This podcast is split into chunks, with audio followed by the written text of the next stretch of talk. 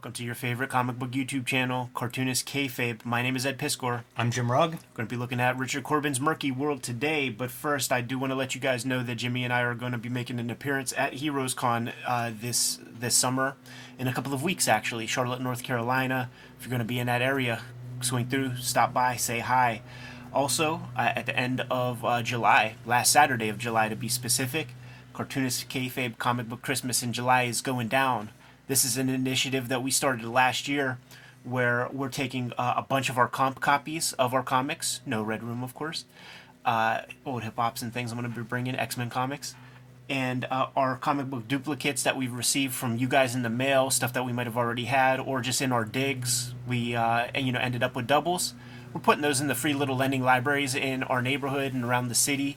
Uh, we encourage you to do so also. Hashtag us, send us the images uh, as um, as you do it, and uh, this is a way for us to take a little bit of action to try to introduce new people to the medium of comic books, and uh, you know some of it will stick with the people who might happen upon this stuff. We all discovered comics. You know, in our, in our own ways, and it all happened as a discovery. You know, you find a comic, you read it, you look through it, you dig it, and then you start to seek seek out more. So this is what we can do to, to grow this readership. And without further ado, let's take a look at Murky World. Uh, you, I was still in Japan, or maybe on my way home, and you you you were, were showing off on your Instagram that you got this Murky World. And I hit up Daniel Chabon, and I'm like, "Yo, Dan, am I getting a copy or what?" And he's like, "Oh yeah, you and Jim like got got your copies." So full disclosure, got these from from Dark Horse, man, knowing that we're big Richard Corben marks. So when I said that to him, I'm like, "Oh man, can, can I get a copy too?" And uh, he's like, "Oh no, yeah, it's on it's on the way." And I guess maybe for redundancy or something, a couple days later, a couple more show up. Uh, and they're still in the in the packs here. So Jimmy and I are like, well, let's do something about that, man. Like, let's do something with this. We have two ideas, uh, with two copies. With one, anybody out there, uh, we want you to promote the Cartoonist Kayfabe channel, and then say like at the end of uh, June, we'll uh, we'll get we'll do these giveaways. We see the coolest promotion from somebody. We don't know what that is. Uh, we've done this with Akira.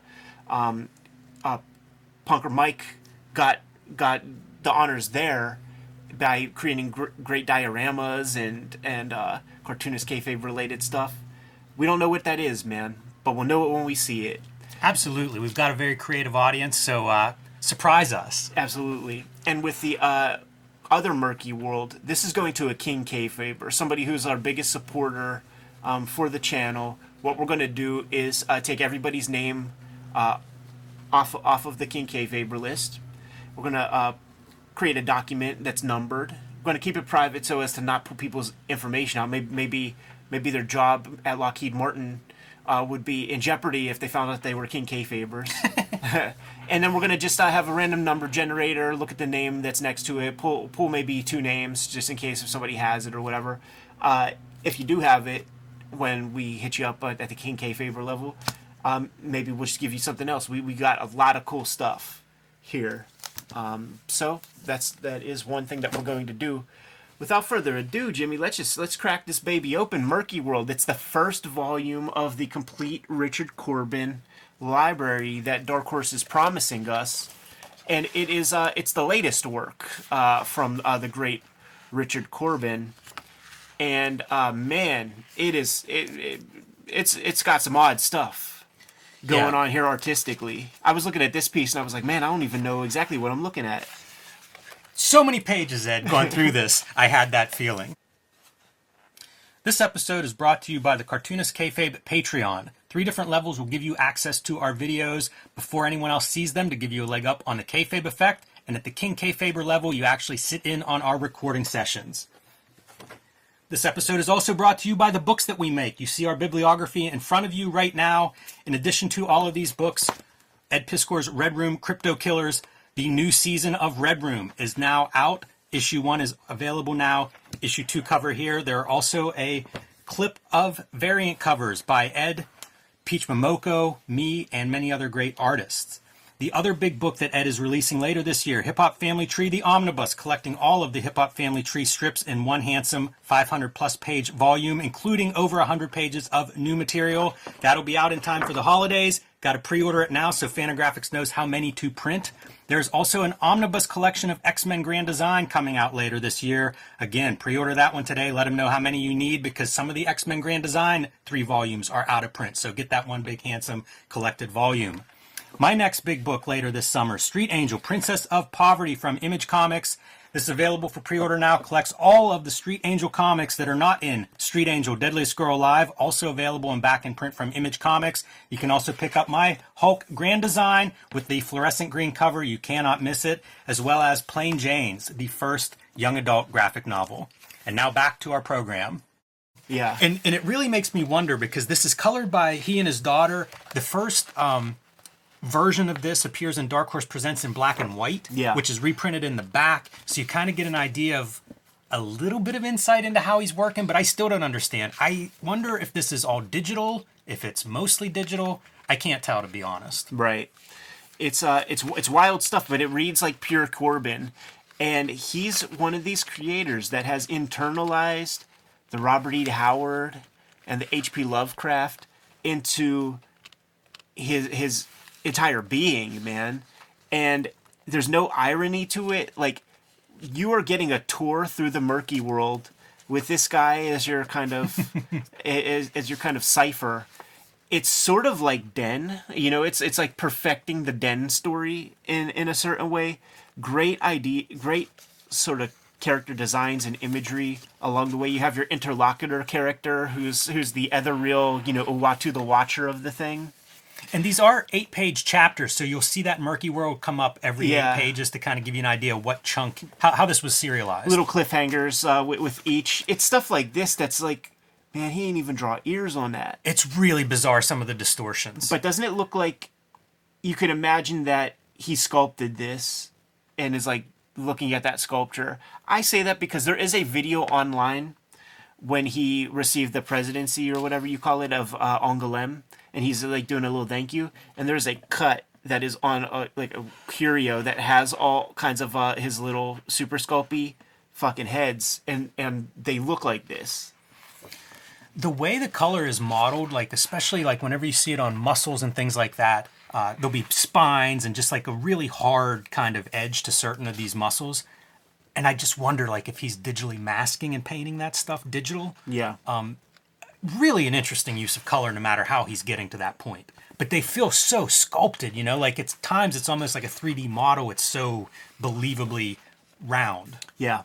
Big shouts to Clem Robins, one of, one of the all star letterers, who, uh, this is a font, sure, but it is a great congruent font that looks nice on uh, a Richard Corben comic. Um, I know Clem Robins from uh, being the preacher letterer, and he used a completely different hand style then. This is a way more organic kind of vibe. Uh, it's a rapidograph and and you know that very dead line, but it's very matter of fact, and it really allows the art to to uh, shine. I appreciate seeing the range that Corben brings to things too, even just like the details of your panel borders on this one page. You've got open panel, you have this kind of like thinner pen line kind of border, a thicker border, and then panels that have two or three sides are bordered into open. It doesn't feel like Corben has much of a plan when he's putting these strips together, because like we just saw, you know, just a zombie shows up 50 pages in and was never sort of explained before. Our main driving force is this horse is uh, the main character's horse is kind of his friend, and uh, he gets in prison. There's another one of those wild distortions. Uh, basically, he's trying to catch up with his horse throughout a lot of this story.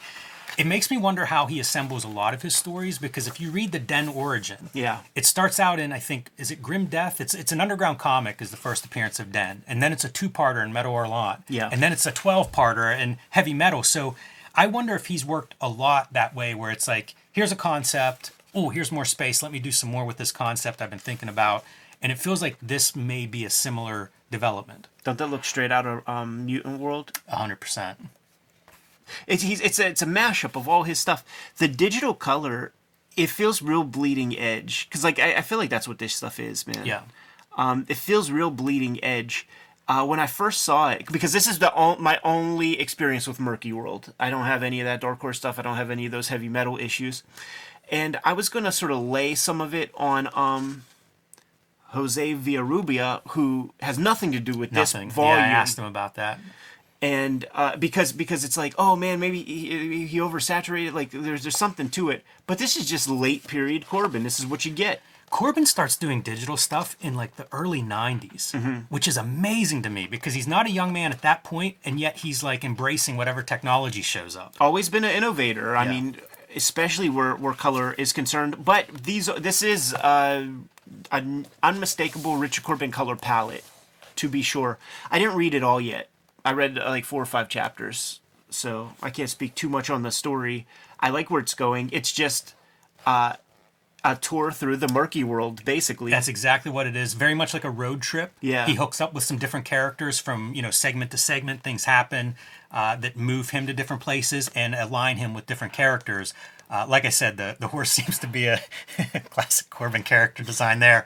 The horse seems to be a through line, you know, of, of Tugut is or Tugget is the main character, and he's just trying to get back to that horse that he's friends with. But you get the Corbenisms, you know, the giant monsters that nobody does them better than him. They just don't yeah and uh, you have all of those kind of qualities. You know, there are these two twin sisters who are like Colosseum gladiators that Right, escape. those bald-headed uh, that, that. Tugut helps escape, you know, and then reunites with later on. Um, so it's just all of these great staples. And when you read like Mike Mignola's uh, intro to this, or you read quotes from Moebius or Alan Moore or Guillermo del Toro describing his work, it's about how singular it is and his vision is. Yes. And that's what you get here. You're going into Richard Corben world. It, it shouldn't be murky world. It should be Corben world. Right. And uh, that's what all these books are. That's what every Corben co- comic is, and it just comes through. You know. So I like I think you know he has he has legendary comics, but we get Murky World as the first one, and I think part of that is because it's all assembled, it's all together. It's modern digital co- comics. Um, you know, it, digitally prep files. We could put this one together pretty quick and easy. Uh, Den is going to be next. I think I saw that in the pre-orders and I think stuff. Two volumes, maybe. Yeah. And those are getting that Jose Villarrubia recolor treatment, uh, touch ups, uh, where he's very faithful. He's been a fun insta follow because like he'll post like printed page of you know whatever is- issuance of or edition of Den, and then like the revised page next to it. And it's good. It's really interesting to just see like choices that are being made and, And he's how showing you approach and that. he's showing how some of the pages weathered. So he's showing like how they degraded over time because of like the weird materials that Corben is using. Another thing that Villarrubia has been doing is showing. Uh, he's been kind of doing his recolor of class classic Silver Age. You know, showing the super saturated shit things that we crap on uh, of modern reprints. Showing a scan of the original and then doing his version, and like his color sense is just so good because he grays up the paper a little bit, grays up the color. The the one thing that he f- does fuck up on is the thing that we talk about where he keeps that black line black. And so like Jose, if you're watching this, man, just eighty percent opacity will probably take care of that. You don't gotta do much, but that black is too divorced. But he did good work on this uh, Corben stuff from the things that I've seen online. I just love that he's having the conversation publicly of like, hey everybody, look at reprinting color. Listen, we've been having that conversation Yeah, for fucking have. years. right. If only somebody uh, at, the, at the publishing side of it would listen. Yeah.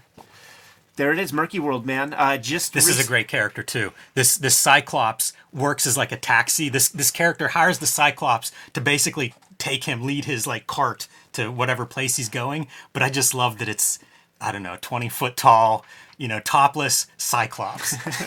Do you remember there was that show called Monsters in uh, the '80s, and it was that that era where there was so much O. Henry, Twilight Zone, Tales from the Crypt type shows, and and the opening intro would be this like almost like Danny Elfman kind of like orchestral score from in my, mind's eye. It's over top of a city. Like a like a suburban neighborhood, the camera goes down a crane shot and goes into the living room, and it's like a family of cyclopses watching TV, and uh, one of the cyclopses looks like that. That's amazing. Like a whole yeah, family I of do, I do have a little memory of that. I think it only lasted like a season. or- That's it. Yeah, yeah. Like that. That. Uh, that whole method of storytelling, you know, had its day in the sun for a little while there. Look at that rotten ass nipple. Oh, there are a lot of nipples on display in this book, and very few of them are erotic. I would say zero. Yeah. Because like we saw the ones like here were like they're on the side. Like it's like a side boob, but he puts a fucking nipple on the side. It's real. Yeah, I'm not uh right. not endorsing it for this. But one thing that's great about this book is that it has some really good back features. So this is the black and white. Uh, I guess it was the way the Dark Horse Presents originally appeared. And if you look, these are later chapters. This is that Cyclops that I pointed at that's damn near the end of the book. Yeah. So the, the chapters were created out of sequence. But also, I look at the black and white and I'm kind of like, is this digital? Because you can see what look like really believable pencil marks in Yeah. some of this stuff. And I just don't know the answer to that. Great paper choice for this kind of imagery. Uh, I could imagine massive dot gain uh, if you chose the wrong paper Yeah, for this for black and white stuff. I wonder about that for like other uh, volumes too, like what kind of paper they'll be doing like Den on. I, I bet it's all the same. I think you have to for the color. I think it maximizes the color if it's some sort of finish on top. And then this is the other bonus is the sketchbook, which like I don't know if I've ever seen Richard Corben sketch stuff. Yeah, we just saw uh, the Crooked Man stuff, like a couple of sketches that are in like Very- the library yeah. editions. But like, is this markers and like pencil media? Is it digital? And he's playing with brushes. I really can't tell you. That is a great sketch. And the little notes, the little notes are awesome. His You- handwriting is strange. It is, but it's totally legible, and it does make me sad that he doesn't didn't never hand lettered his comics. Yeah. Like I, you could read that just fine, you know. Like great hands. Get to see him doing some hand studies. It talks about like uh, the the biography of him in the very back too is is pretty sharp. It's neat to see him go through these styles too, like hard black and white. Really incredible how much it retains the Corben, and yet it's every approach you can imagine. Like some of these things, I don't know exactly what media you're looking at there. Yeah, because I, it, it, this doesn't strike me as a page of a sketchbook. This this feels like a smattering of things. Yeah, the you know, size- that's, that's very tight shit right here. Right. Yeah, it definitely looks like maybe you're pulling from a bunch of stuff. But you know, if you're working digital, you'd be doing some of your sketching and developing the, the visuals digitally. And then here, these are original art pages? If so, once again, what are the materials, Ed? Right. How do you make stuff that looks like this? One of a kind creator, an iconoclast, and one of uh, the favorites of the cartoonist kayfabe channel. I envision a day where we go through all of his work. Yeah. You know, o- over time. check this detail out. So as he goes on to talk about kind of like his publishing history, undergrounds into the Warrens and stuff, self-publishing in the 80s, and then it doesn't do enough business for him. You know, the business wasn't enough to support his family, and that's whenever he starts doing that DC Marvel Dark Horse stuff, which is like, I don't know, early 90s maybe he starts at Vertigo. And I always wonder about like that late. timeline and why he ends up there when he does. And to think that it's some kind of financial result of, you know, his work not not supporting them, I was surprised by that because I always thought like he does a big business in Europe. I just thought that it was.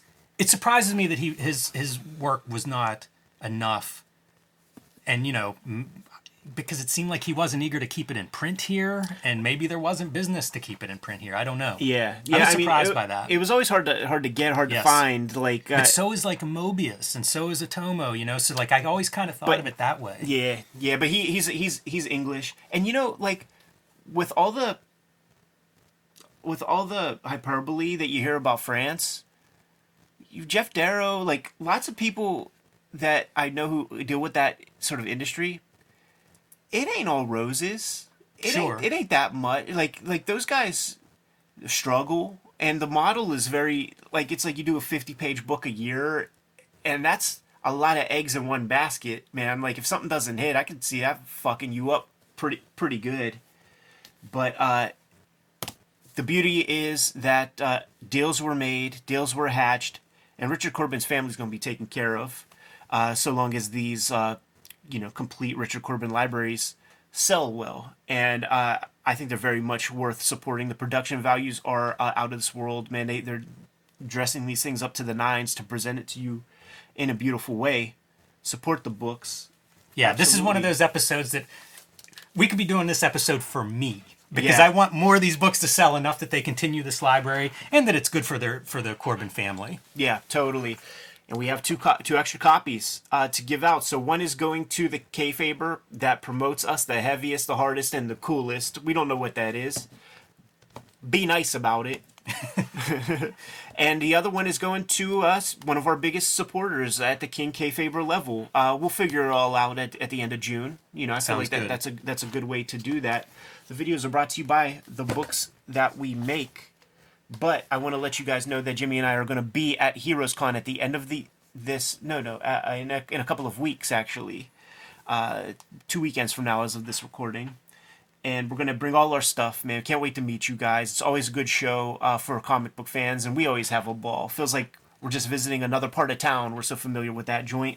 Uh, and the end of July is going to be Cartoonist Kayfabe Comic Book Christmas in July. That's going to be when uh, we're going to take a bunch of our comp copies that we've received from our publishers and we're taking a bunch of our duplicate comics that we have laying around that we got in various digs or that you guys sent us um, and you know stuff that we already have and we are going to dump those comics across town into the free little lending libraries all over the city of pittsburgh uh, last year was the first time we did it and so many of you uh, sort of joined the cause you hashtagged us in a bunch of photos online instagram twitter and we retweeted it and we plan on reposting that stuff again this year. Uh, it's a great way to introduce comics to new readership.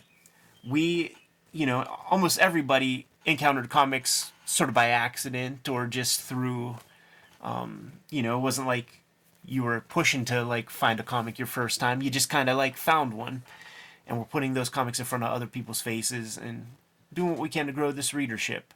Um, like I said, though, the videos are brought to you by the books that we make. Jimmy, can you tell the people what you have out there forthcoming? Street Angel Princess of Poverty is my next release. It'll be out uh, later this year from Image Comics, and it collects all of the Street Angel comics that are not in Street Angel Deadliest Girl Alive, which is also out from Image. They just reprinted that book, so if you missed that, you can pick it up now. You can also find my work in Hulk Grand Design. There's a treasury sized edition that has recently been published with the fluorescent green cover that you cannot miss. Tells the entire story of the history of the Incredible Hulk, perfect for new Hulk fans or longtime readers.